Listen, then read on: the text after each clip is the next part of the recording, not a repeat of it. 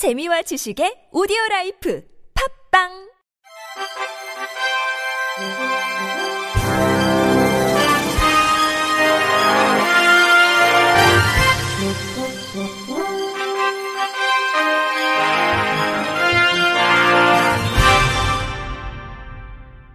청취자 여러분 안녕하십니까? 9월 20일 수요일 KBRC 뉴스입니다. 청각장애인 교육 현장에서 제1 언어인 수어를 사용하지 않는 현실에 당사자들이 분통을 터뜨리며 청각장애인들이 학교에서 배제되지 않도록 수어 중심의 농교육 환경 조성과 교육권 보장을 위한 종합대책을 촉구했습니다.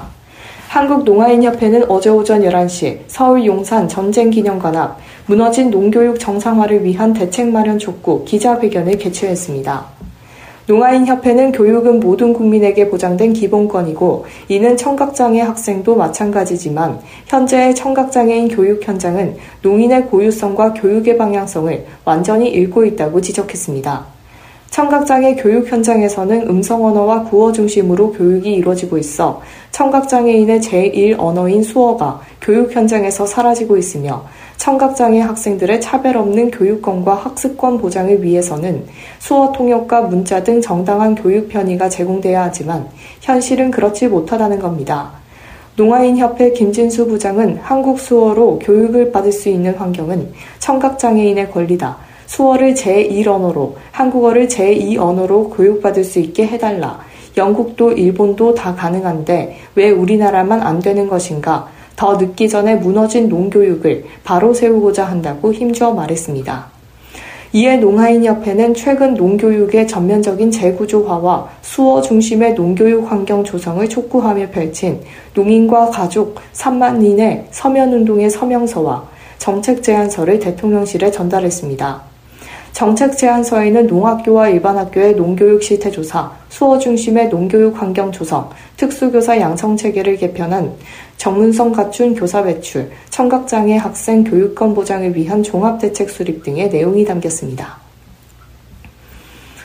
장애인 고용공단을 기습 점거했다가 경찰에 연행된 전국 장애인 차별 철폐연대 활동가들이 모두 풀려났습니다. 정장년과 경찰에 따르면 어제 오후 6시 10분께 정장년 활동가 박모 씨가 서울 남대문 경찰서에서 석방됐습니다.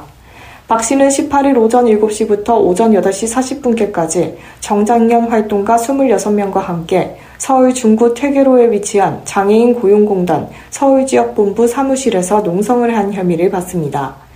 당시 정장영은 지난해 23억 원이 배정됐던 중증장애인 지역 맞춤형 치어 지원 사업이 내년도 예산안에서 전액 삭감된 점을 문제 삼으며 이정식 고용노동부 장관 면담을 요구했습니다.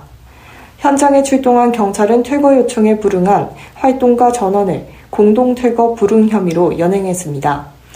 이들은 중부경찰서, 성북경찰서, 은평경찰서, 중랑경찰서, 동작경찰서 등으로 분산 연행돼 조사를 받았습니다. 이후 박 씨를 제외한 26명을 먼저 당일 석방한 경찰은 박 씨에 대해선 이날 오후까지 추가 조사를 한 뒤 석방했습니다. 경찰 관계자는 박 씨는 자신의 혐의를 인정하고 있고 구속할 사유가 없어 석방하게 됐다고 밝혔습니다.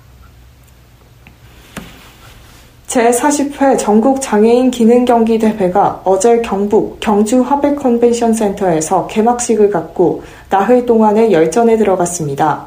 고용노동부와 경상북도가 주최하고 한국장애인 고용공단과 한국장애인 고용안전협회가 함께 준비한 이번 대회는 오는 22일까지 경주 화백 컨벤션 센터에서 전국 17개 시도 대표 선수 447명이 참가한 가운데 진행됩니다.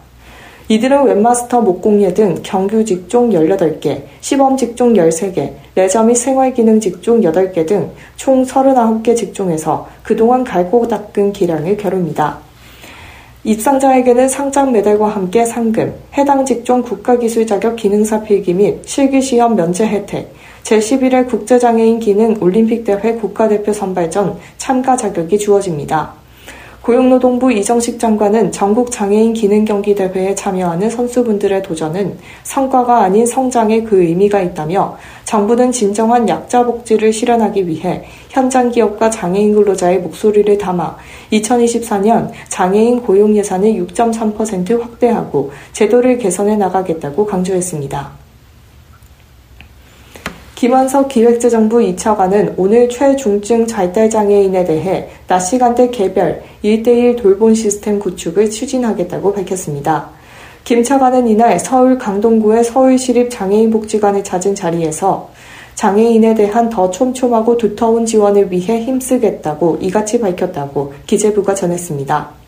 김 차관은 내년도 정부 예산안에서도 총 지출 증가율보다 크게 높은 8.6%가 증가율로 장애인 지원 사업을 편성했다고 강조했습니다.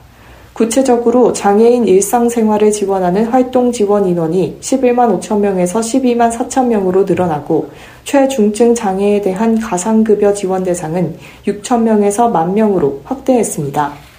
그 밖에 장애 아동 돌봄 시간은 월 80시간에서 90시간으로 늘어나고 발달 재활 서비스도 강화됩니다. 김 차관은 최중증 발달 장애인 통합 돌봄 내용을 담은 발달 장애인법 개정안에 내년 6월 시행을 앞두고 최중증 발달 장애인 돌봄 체계를 빈틈없이 구축하겠다며 실제 정책 수요자 및 종사자들의 목소리를 직접 듣고 현장에서 필요로 하는 사항도 점검하겠다고 덧붙였습니다.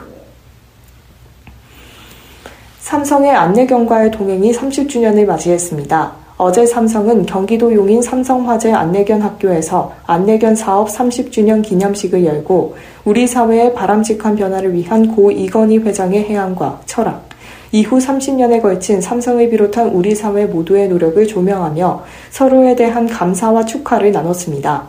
이날 행사에는 퍼피워커, 시각장애인 파트너, 은퇴견 입양 가족 등 안내견의 전 세계회를 함께 해온 이들이 함께했습니다. 또 보건복지부 조규홍 장관, 시각장애인 파트너이기도 한 국민의힘 김혜지 의원, 정의당 배진교 의원, 삼성화재 홍원학 사장 등이 참석했습니다.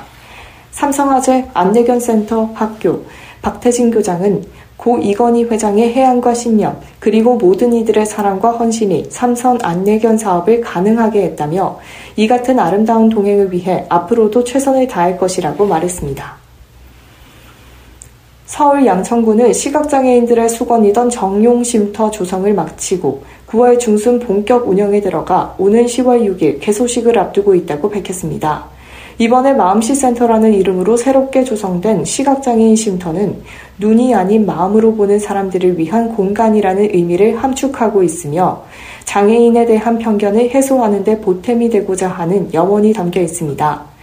센터는 총 105.69제곱미터 규모로 내부 시설로는 시각장애인들의 삶을 보듬어주고 생활시설에 필요한 정부 정책을 안내해줄 수 있는 상담실, 자조 모임 등 교류 활동을 진행할 수 있게 하는 커뮤니티실, 자유롭게 운동을 하고 체력을 증진할 수 있는 체력 단련실, 회의 컴퓨터 회의 컴퓨터 교실 및 노래 교실 등 다양한 강의, 프로그램을 진행할 수 있는 다목적 교육실, 시각장애인 자조 모임 활동을 지원하는 운영사무실 등 다양한 시설을 갖췄습니다. 이기재 양천구청장은 이번에 새롭게 문을 연 마음시센터는 시각장애인이 이용하기 편리하도록 수요자 중심의 맞춤형 문화복지 공간이다며 정보 공유, 문화 생활, 체력 단련, 자조 모임 지원 등을 통해 지역 내 일반 복지시설 이용이 어려운 시각장애인들에게 희망이 돼주고 소통 교류의 공간이 되길 바란다고 말했습니다. 끝으로 날씨입니다. 내일 새벽 중부지방으로부터 비가 시작돼 전국으로 확대되겠습니다.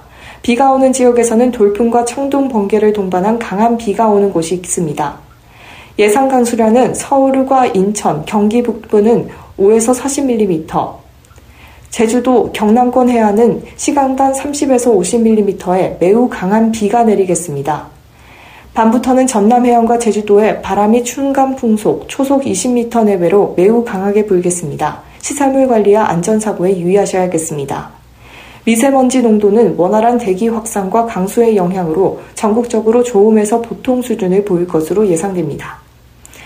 이상으로 9월 20일 수요일 KBIC 뉴스를 마칩니다. 지금까지 제작의 권순철, 진행의 강미성이었습니다. 고맙습니다. KBIC